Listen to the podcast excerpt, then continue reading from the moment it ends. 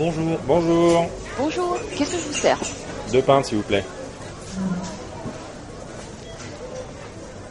J'ai vu récemment Divergente. Et comme j'aime pas faire les conneries à moitié, j'ai vu le 1 et le 2 à la suite.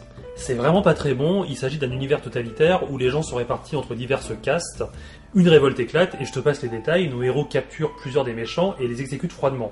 En regardant ces scènes, je me disais vraiment que les héros de la science-fiction sont prompts à distribuer la mort. Alors que dans nos sociétés modernes, la tendance est plutôt à voir la peine de mort reculer, elle est extrêmement répandue dans la science-fiction. Oui, en règle générale, les méthodes expéditives des héros sont assez communes au cinéma, et particulièrement dans la SF, où généralement on ignore un peu la législation sur le sujet. À part euh, peut-être Judge Dredd, où la peine de mort est carrément au milieu du système judiciaire, justement. Mais je vais quand même te citer une exception. Walking Dead. Euh, les zombies, c'est pas la science-fiction. Long débat, mais si les zombies sont issus d'un virus technologiquement issu du futur, c'est possible. Qui vient des aliens, ça passe. quoi. Voilà, c'est ça. Ouais. Bon, mais euh, dans le comics, où le monde euh, est donc soumis à une invasion de zombies, Rick, le personnage principal, leader d'une petite troupe de survivants, a affaire à un bon gros salaud qui lui en fait bien baver. Encore un. Et, euh, et quand il a l'opportunité de le buter, et bah, il choisit de le garder en vie et de le mettre en prison. Il veut lui montrer ainsi que la civilisation est possible sans avoir à buter et torturer tout le monde, même dans un monde au bord de l'apocalypse. Ce qui est complètement utopique. Hein. Tu parles d'un cas où Rick épargne un mec, il en tue combien d'autres qui s'attaquent à sa troupe? La peine de mort, c'est un réflexe sans doute naturel, contre lequel lutter ne découle vraiment pas de source. C'est pas pour rien qu'il a fallu attendre 1981 en France pour l'abolir. Ce qui est étonnant, c'est que dans les sociétés futuristes, la peine de mort revient en force, même dans les sociétés les plus organisées. J'ai envie de dire surtout dans les sociétés les plus organisées. Je pense à Étoile garde à vous, l'excellent roman de Robert Heinlein, mais tu reconnaîtras peut-être mieux le titre original, Starship Troopers. Oui, oui, excellent film au demeurant d'ailleurs. Alors le livre est assez différent, il est un peu plus complexe, mais sur le principe, il raconte l'histoire d'une jeune recrue, Rico, qui s'engage dans l'infanterie terrienne pour aller combattre une menace extraterrestre. Et un des chapitres porte sur le cas d'un déserteur qui tue dans sa fuite une petite fille. L'infanterie le récupère, ne voulant pas laisser la, justice civile agir, et le met à mort.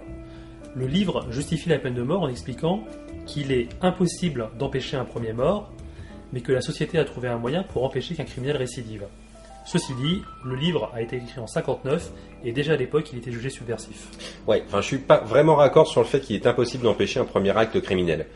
Pour moi, ça reste un problème d'éducation et d'environnement. Si chaque personne a accès à des enseignements de qualité dès le plus jeune âge, faire des braquages ou autres conneries, ça sera plus vraiment dans leur planning. Mais c'est faux, c'est faux. Éduquer n'empêche pas le crime. Les milieux éduqués ne commettent pas moins de crimes que les autres. Oui, mais ça, c'est parce qu'on n'a pas la même notion d'éduquer. Pour moi, éduquer, ça veut pas dire faire l'ENA, euh, qui pour moi sert juste à se côté entre pop ou autres grandes écoles. Euh, éduquer, c'est investir dès les premières années du cycle scolaire. Mais mon monde merveilleux ne sera possible qu'en changeant notre manière de procéder, euh, et ça se fera sur plusieurs générations. Du coup, je te l'accorde, l'intervalle à gérer sera assez complexe. Pour autant, je ne pense pas qu'il faut se reposer sur la peine de mort. C'est pas ce que je dis. Hein. Oui, mais il faut trouver des alternatives. Or, celles que propose la SF sont assez difficiles à apprécier. Car entre les prisons de Minority Report, euh, où tu es mis en stase, ou les cryo-prisons de Demolition Man, ou pendant ton sommeil tu es re- reprogrammé, je sais pas ce qui est vraiment le plus inhumain. Ah, ça, c'est un sujet vraiment intéressant. Est-ce que la peine de mort est le pire des châtiments? Prenons le cas de deux films, de purs chefs-d'œuvre du 7 art, Doom et The Ultimate Game. Oui, chef-d'œuvre du 7 art. Absolument, j'assume. Oui. Dans le premier, Doom, inspiré du jeu éponyme, les monstres qui hantent une cité martienne sont créés à partir de condamnés à mort à qui on injecte une sorte de produit alien mutagène. Et quant à Ultimate Game, le concept c'est que des condamnés à mort sont contrôlés par des joueurs de jeux vidéo, et ces prisonniers, dont les mouvements sont complètement asservis à leurs joueurs, s'affrontent dans des arènes avec des armes à feu, genre Counter-Strike ou Call of Duty. S'ils survivent à 30 matchs, ils sont libérés. Je pense que la mort est peut-être plus souhaitable. Ouais, on va dire que tu as consommé ton quota de mauvais films. Mais euh, déjà, euh, note l'inégalité même euh, du système de Ultimate Game. Ça veut dire que pour gagner et être libéré, tu dois être un gros bourrin, ultra violent, et donc la société hérite d'un malade mental hyper dangereux. Bravo. hein. Alors, c'est pas complètement vrai. Dans Ultimate Game, si t'es pas une bête de combat, tu peux participer en tant que personnage non joueur. C'est-à-dire que t'es une sorte de silhouette dans le décor qui fait une tâche répétitive au milieu de la fusillade. Et si tu survis à une seule partie, t'es libre. Super avec ton PNJ là, tu te retrouves avec un tueur multirécidiviste qui devient libre parce que les joueurs ne l'ont pas vu. euh. Bon, euh, sinon, euh, pour ton autre exemple, là, euh, le film dont je citerai même pas, Non mais Doom, Doom, c'est le label, il y a The Rock dedans avec un gros flingue. C'est deux arguments pour faire un bon film. Ouais, alors, au-delà de ça, c'est déjà vu comme scénario des condamnés à mort qui sont utilisés dans des buts non avouables. Pense à Alien 4, euh, où les prisonniers sont utilisés pour servir d'autres aliens. Ou au jeu vidéo Manhunt, où euh, un tueur en série euh, peut gagner sa liberté en participant à une télé-réalité meurtrière. Sinon, il y a quand même une autre façon que la science-fiction euh, décrit pour gérer les criminels, au-delà des super prisons ou de la mort, c'est l'exil. Le meilleur exemple, pour moi, ça reste la série des Escape, que ce soit New York ou Escape from Los Angeles. Dans les deux cas, c'est le même scénario, hein, ils ne sont pas cassés la tête. En gros, les sociétés ne pouvant gérer leurs criminels préfèrent les exiler dans des sortes de grandes prisons à l'air libre, qui devient un état de non-droit.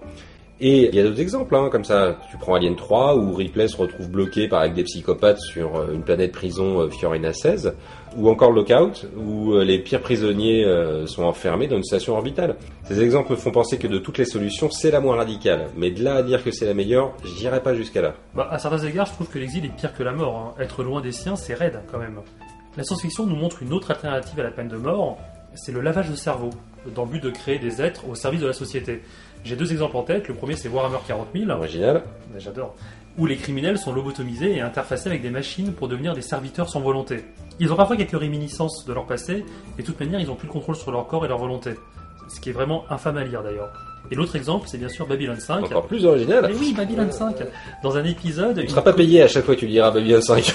dans un épisode, une communauté de prêtres arrive sur la station et l'un d'entre eux fait d'horribles cauchemars glauques et a des crises d'angoisse. Et chemin faisant, il va s'apercevoir qu'il est un ancien serial killer à qui la justice a lavé le cerveau et qui a été accueilli par une communauté de prêtres pour servir les autres, pour aider les autres. Il ne supportera pas de découvrir son passé et finira par se laisser mourir. L'épisode pose deux questions. D'une part, est-ce que la peine, est-ce que ce type de peine est soutenable par le coupable? Et deuxièmement, est-ce que les familles des victimes peuvent accepter qu'on offre un nouveau départ tout neuf et sans remords à l'assassin qui a détruit leur vie? Et tu oublies Orange Mécanique, où l'horrible anti-héros violeur et meurtrier est reprogrammé pour devenir malade face à la violence, et finit par devenir une victime de la violence de la société. Mais ceci dit, oui, euh, ta question est un vrai dilemme, et tu m'enlèveras pas de l'idée qu'une société euh, qui en arrive à ce genre de questions sur le sort de ses concitoyens en est en partie responsable, car contrairement à ce que certains de nos politiques pensent, je ne crois pas que l'on naisse avec des prédispositions pour aller buter son voisin. Pour moi, c'est l'environnement et le manque d'éducation qui est en partie responsable. Et ce n'est pas en développant des mesures coercitives que les choses vont s'arranger. Mais encore une fois, non. Les gens éduqués sont tout aussi sujets au meurtre que les autres. La violence est dans la nature humaine, et je pense sincèrement qu'il y a une forme d'élitisme à considérer que les criminels sont les non-éduqués et que les gens vertueux sont les mieux formés.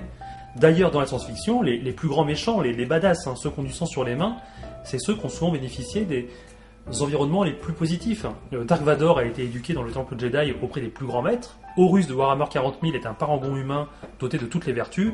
Et pour te faire plaisir, je vais parler de Star Trek. Le Khan, c'est censé être l'homme supérieur. Et chose amusante, tous les gentils de ces histoires, ils veulent tous tuer les méchants. Ils les condamnent à mort. Un fourbe que tu es, mais tu n'ébranleras pas mes convictions. Et comme tu peux t'en douter, je ne suis pas d'accord avec tes exemples. Bon, je mets de côté Warhammer 40 000 qui m'est pas spécialement familier, bon, à part Space Hulk bien sûr, mais tes grands méchants là, ils sont pas spécialement super éduqués. Pour Star Wars, Anakin, c'est un môme qui vit tout seul avec sa mère dans une vieille cabane sur Tatooine. Et euh, bonjour l'éducation, quoi. On peut dans une cabane et éduqué. Hein. Oui, non, bon, ça va. Et pour Star Trek, tu parles de Khan, mais c'est un mec issu d'expériences sur le génisme, qui, une fois que ça a foiré, il est chassé, puis après envoyé dans une prison. Bon, là, tu comprends qu'il en est gros sur la patate. Pour finir, euh, les gentils, comme tu dis, euh, les condamnent pas à mort. Luke amène son père à la rédemption, et Khan, malgré tout ce qu'il a fait, finit en cryoprison. Mais peut-être que je me suis mal exprimé. L'important dans l'éducation, c'est pas les grandes écoles, hein, c'est la petite enfance. Ben, justement, raison de plus, Anakin, il intègre le temple Jedi alors qu'il a 7 ou 8 ans. Mais c'est trop tard. Mais non, euh, Il 7 ou 8 prend ans. déjà euh, du crack.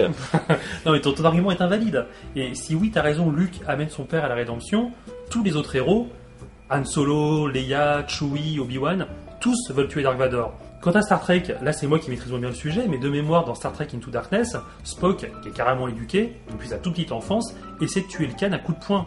Sincèrement, la peine de mort, c'est dans la nature humaine. Même un mi-vulcain, mi-humain essaie de tuer les gens.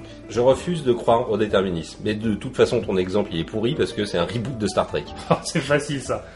Là, euh, en plus, moi, ces gens qui condamnent à mort, je les comprends. euh, regarde nous-mêmes, euh, on vient de mettre nos deux pintes à mort. Tu veux dire que c'est la pinte de mort